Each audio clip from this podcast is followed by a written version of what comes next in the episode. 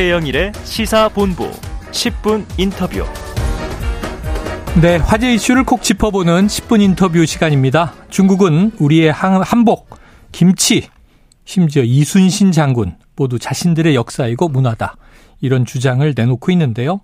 자, 뿐만 아니고요. 우리가 피땀 흘려 제작한 이 K 컨텐츠 역시 불법으로 유통하고 재가공하기도 하고 새로운 수익을 창출하는 등 또 이 막대한 피해를 만들어내고 있기도 합니다.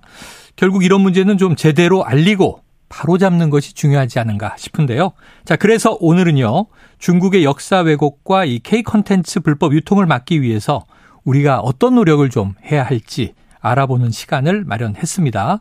사이버 외교 사절단 방크의 박기태 단장이 연결되어 있습니다. 자, 단장님 나와 계시죠? 네, 안녕하세요.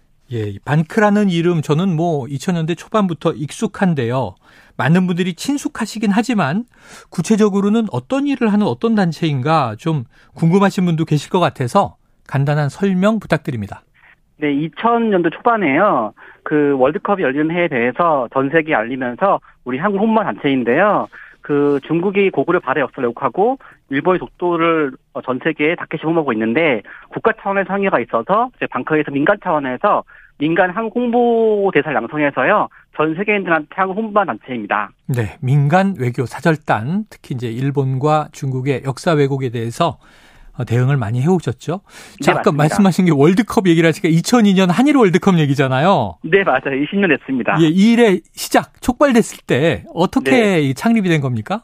아, 그때 그 우리가 일본과 공동 개최하는데요. 네. 해외 외신과 해외 웹사이트에서 Korea Japan 월드컵이 아니라 음. Japan Korea라고 되어 있는 거예요. 어, 그리고 월드컵 열린 한국에 대해서 일방적으로 이제 그 일본만 홍보가 되어서 예. 저희 민간 차원에서 이제 마치 붉은 악마가 그 축구 응원했듯이 네. 그 사이버상에서 전 세계인들한테 대한민국 홍보해 보자. 이렇게 해서 자발적으로 모였는데요. 그냥 자발적 단체이지만 외교관 못지않게 활동할 수 있기 위해서요. 제가 사이버 외교관이라고 그 양성원에서 20만 사이버 외교관이 100만 명 외국인들한테 우리 한국의 문화와 역사를 홍보하는 단체로 발서했습니다. 네. 20만 사이버 외교 사절단 홍보대사들이 있습니다. 한일 월드컵 때 시작이 됐고요. 정말 이제 큰일을 하셨는데 뭐 그때 그래서 그 결과 국민들의 염원을 모아 우리가 4강을 했던 기억이 네, 또 납니다. 자, 최근에요. 이 글로벌 IT 기업 애플이 백두산 천지 전체를 중국 영토로 표기를 했다가 오류다 이런 지적을 받고 이제 표기를 시정했다는 보도를 봤습니다. 네. 여기도 반크의 노력이 숨어 있었다고요? 네, 정말 중요한 문제인데요. 지금 전 세계인들은 해외 교과서도 보지만 이런 구글과 애플 통해서 정보 파악하고 있는데요. 네네. 수십억 명이 사용하는 애플 아실 거예요. 음. 애플 아이폰, 아이패드, 맥북에 지도를 클릭하면 여기서 백두산 영토가 보이는데요. 네. 거기 백두산 부분에서 천지가 그 원래는 반대 50대 50으로 이제 그 북한과 중국이 어. 나누어져야 되는데 국경이 가르고 있죠. 예, 100%그 중국 영토로 되어 있는 거예요. 그 저희가 어이 문제를 방치하면 좀 큰 문제 될 것 같아서 음. 애플 측에 한 15일 동안 적극적으로 항의를 했고요. 어. 마침내 최근에 캠페인 시작한 지 한 10일 만에 네. 또 애플 측에서 백두산 선지 부분을 시정했습니다. 음, 아 대단하구나. 이렇게 여론전을 펼쳐야 네네. 글로벌 대기업이 잘못을 인정하고 시정을 해준다. 네, 자, 맞습니다. 이번 네. 시정 성과에 만족하지 않겠다 하셨어요. 향후에 또 어? 어떤 프로젝트를 계획하고 계십니까? 아, 중국이 참, 어, 좀 무서운 게요. 네. 우리는 좀 이렇게 역사고에 대해서 뭐 좀 그때 그 순간만 좀 항의하고 음. 또 불이 사라지면 사라지는데 중국 끊임없이 홍보를 하고 있습니다. 뭐 대표적으로 뭐 알다시피 중국이 지금 그 백두산을 칭바이 산으로 왜곡해서요. 어. 그 전 세계에 이제 중국이 백두산을 개발하면서 일방적으로 외신에 홍보하고 있고요. 또 최근에 방크가 애플 시정하니까 그 해외 네티즌들 중에 어, 각 나라 지도를 보면서 그 지도에서도 천지가 중국어로 나와 있는 것도 있고요. 제일 중요한 것은 말장성 아실 거예요. 네. 원래 말장성이 원래는 중국 한반도 밖에 있어야 되는데 음. 지금 일방적으로 지금 한반도 평양까지 확대시켜서. 거기 있었던 고구려와 발해성까지 이 중국성으로 왜곡하고 있는 거예요. 아. 이렇게 이제 우리가 방심하고 있는 사이에 중국이 자국의 자랑스러운 문화유산인 말해상을 통해가지고 우리 고구려나 발해 역사를 빼앗고 있는 것이 큰 문제 있습니다. 야, 지금 말씀대로 보니까 아마 청취자분들을 포함해서 저도 그렇고 네. 한국인인 우리도 모르고 있었던 역사 왜곡이 굉장히 다양하게 깊숙이 침투해 있구나 이런 생각이 네. 번쩍 듭니다. 정신이 번쩍 나는데요. 본격적으로 네. 얘기 나눠보죠. 자, 최근 중국의 역사 왜곡, 중국의 한 게임 회사가 이순신 장군을 중국인으로 소개하기도 했고, 또 한복이나 김치도 중국의 것이다. 또 한국의 아리랑, 농악, 중국 문화의 일부다. 이런 주장을 이제 했는데, 자, 이렇게 한국 문화를 중국에서 유래한 것이라고 주장하는 중국의 행태, 이걸 좀 어떻게 보고 계십니까? 그 솔직히 나라별로 자국의 문화를 세계에 홍보하는 홍보원도 있습니다. 네. 그 자국의 문화를 홍보하는 건 문제가 아닌데요. 중국은 자국의 문화 홍보하는 걸 넘어서 이웃 나라 문화를 훔치고 있는 거예요. 음. 그러니까 더 큰 문제는 뭐냐면 지금 외국의 젊은이들은 뭐 해외 교과서도 보지만 게임을 하지 않습니까? 네네. 이 게임이라든지 무슨 유튜버라든지 지금 뭐 구글 사이트라든지 각 나라에서 지금 전 세계 젊은이들이 가장 많이 보고 있는 이런 매체에 일방적으로 이제 이수인 장군 같은 부분도 중국이나 욕하는 것도 있고요. 음. 또 게임에서 뭐 우리 한복 같은 부분도 어 중국이 어떤 한풀라고 욕하고 있다라든지라고 음. 해서 지금 전 세계 젊은이들한테 가장 친근한 매체를 통해서 일방적으로 우리나라 문화를 빼앗고 있는 것이 드러나고 있는 상황에서요. 음. 우리 뭐 이거에 대해서 방치하지 말고 적극적으로 한국인들도 이거에 대응해 홍보할 수가 있습니다. 그래요. 자, 그런데 이제 중국이 워낙 이제 큰 나라다 보니까 네. 소수인종, 소수민족, 다문화로 돼 있지 않습니까? 네. 근데 중국이 이제 우리 문화를 자신들의 것이다 이렇게 주장하는데 이 조선족이 이용되고 있다. 어떻게 이용하는 겁니까? 우리 한국도 전 세계 200개 나라에 그 750만 동포도 있지 않습니까? 네네. 우리가 해외에 750만 동포들이 있다고 해서 우리가 전 세계를 지배하고 있다 말하는 것도 없지 않습니까? 음. 마찬가지로 중국도 소수민족인 조선족이 있는데 그 소수민족을 통해서 소수민족 조선족이 사용하고 있는 그 문화에 대해서 일방적으로 이제 한국 문화를 다 중국 거라고 하고 있는 거예요. 네네. 이 문제 바꾸기 위해서는 우리가 조선족의 정의가 필요한데요. 조선족은 일방적으로 이제 갑자기 그 뒤늦게 세워진 명치거든요. 네네. 1950년도에 중국이 소수민을 관리하기 위해서 만든 명치 중의 하나예요. 음. 그러니까 또 문제는 소수민족의 조선족도 1800년 중후반 지역에 중국 지방 이주했잖아요. 네네. 그러니까 200년 역사의 조선족 자체가 우리 5천 역사 전체를 빼앗아 간다는 가치가 말이 안 되는 거잖아요. 어허. 그래서 우리는 이 사람들이 이제 조선족에 대한 내용을 잘 모르고 있으니까 조선족이 어, 중국에 있는 우리나라 민족 이주한 거로 아까 200년밖에 안 되고 조선족 이름 자체도 그 최근에 만들어진 걸 홍보를 해서 중국이 어 이렇게 조선족이라는 소수민족 생겨가지고 전 한국 역사 뺏어간다는 식으로 해서 홍보하는 거 방법만이 필요한 것 같습니다. 그래요. 어느 나라나 이주민도 있고 또 귀화한 사람들도 있고 다문화의 네, 이제 속성들이 다 있는 건데 네. 자 우리나라의 그 민족이 뭐 이제 일부 귀화하고 살고 있다.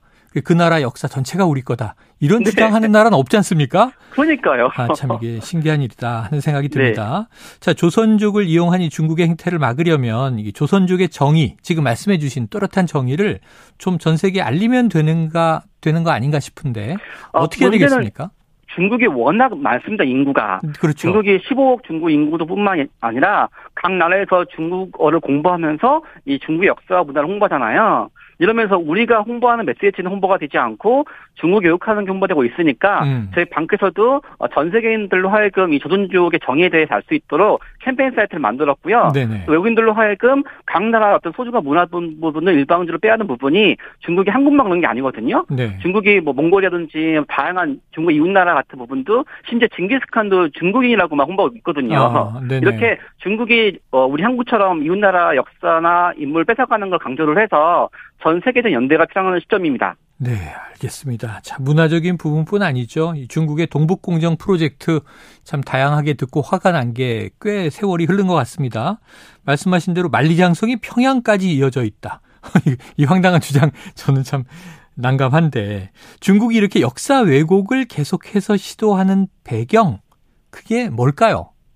뭐 기본적으로 저희 같은 경우에는 고구려와 발해 역사는 그 중국이 한국 역사를 훔쳐가는 거라고 해서 우리 한국이 견제받지만 음. 이 중국의 만리장성은 중국의 역사라서 우리가 어떤 할수 없잖아요. 네네. 그래서 우리가 방치하고 있는 사이에 그 만리장성이어가지고 역으로 고구려를 뺏어놓고 있는 건데요. 네네. 중국 또한 1987년 유네스코 세계문화유산에 그 말장성을 등재하면서 이때마다도 길이를 6,000km 했는데요. 음. 우리가 모르는 사이에 30년 지났는데 이제 말장성 키가 6,000km에서 2만까지 늘린 거예요.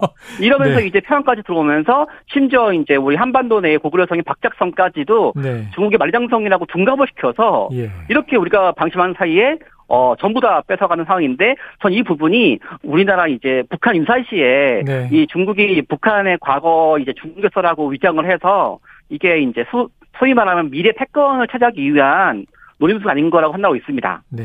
참, 이 고대와 중세 성벽이 현대 들어와서 30년 동안 잘한다는 얘기는 듣다 듣다 처음 듣네요. 네, 생물입니다, 생물. 생물이다.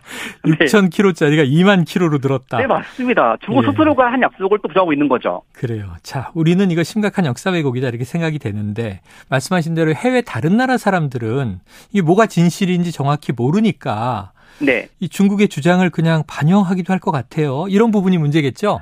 아, 대표적으로 아마 며칠 전이죠. 네. 태국의 국립박물관에서 국립박물관에서요, 우리 8만대장경이 중국 거라고 전시를 한 거예요. 아이고, 아이고. 이게 민간이 아니라, 네. 더 최근에, 태국 국립박물관입니다.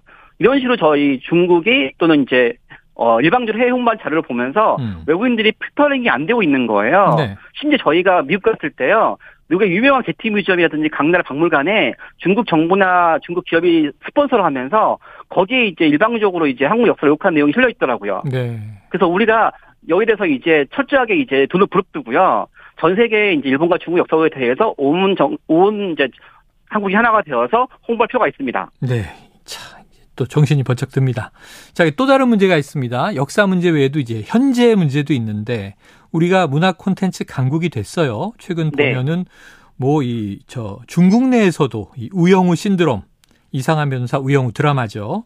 또 오징어 게임, 지옥 이건 이제 넷플릭스에서 1위 했던 드라마들 또 지금 우리 학교는 이런 인기 콘텐츠의 불법 유통도 문제인데 이게 불법 다운로드 받는 것으로 끝나는 게 아니고 돈을 받고 판다는 이야기가 있습니다. 어떻게 보십니까? 아, 정말 이 문제는 정말 심각한데요. 워낙 이게 빠르게 이루어져 있습니다. 넷플릭스에서 뭐 오징어 게임 인기가 끌면은 중국 내에서 공장에서 오징어 게임 콘텐츠를나 제품을 생산을 해서 전 세계 팔아먹고 음. 다시 또 없애버리는 거예요. 네네. 그래서 이 부분은 마치 어. 뭐 법적으로 준비하려는 그 찰나가 되면 다 사라지는 거죠. 네네네. 저는 그래서 단편적으로 불법 유통 막을 수 없을 것 같고요. 우리가 어 중국의 어떤 이 불법 유통 행위를 음. 전 세계에 낱낱이 이제 홍보하거나 고발하는 걸 만들어서 중국 이런 활동이 중국 경제 활동에 좋지 않다는 것을 알려야 될 것 같고요. 네. 아무래도 이런 부분에 대해서 짝퉁이라든지 가짜라든지 알려지면 사람들이 중국 브랜드에 신뢰지 않, 않지 않겠어요? 네네. 그래서 이제 우리가 껌껌비로 대응하는 것보다는 체계적으로 중국의 불법 문제에 대한 부분을 전 세계 홍보할 수 있는 캠페인이 네. 필요합니다. 체계적으로 캠페인해야 한다. 네. 자, 젊은 층을 중심으로 보니까 저도 좀 낯선 표현이었는데 중국이 중국했다. 이런 반응, 이 반중 감정이 확산하는 모습이 보이더라고요. 네. 우리 젊은 층을 중심으로 한 반중 정서는 좀 어떻게 봐야 할까요? 저는 반중 정서의 원인은 중국 측에서 한 거에 대목이 있고요. 네네. 보통 그 나라 어떤 역사나 문화를 자부심을 느껴서 홍보하는 건 자유스러운데 음. 문제는 중국 정부가 어, 이웃 나라 역사를 빼앗는 것에 대해서 조정한다는 이야기예요. 네네. 우리 김치 문제도 어, 중국이 그 중국이 민간 차원에서 김치가 중국 하는 것뿐만 아니라 중국이 중국 정부 고선단 상하에 정법위원회라는 정부기관에서 중국인들의 역사 교육을 옹호했거든요. 네. 이렇게 정부 차원에서 그 이웃나라 역사를 빼앗은 거에 대해서 젊은이 활동을 칭찬해 버리면 중국 젊은이들이 잘못된 시도가 얻게 될 거 아니에요. 음. 이런 부분이 큰 문제인 것 같고요. 더 나아가서 이제 중국이 전 세계 전파 공정이라고 네. 중국의 역사 문화를 전 세계 홍보하는 걸 적극적으로 강요하고 있다는 얘기예요. 네.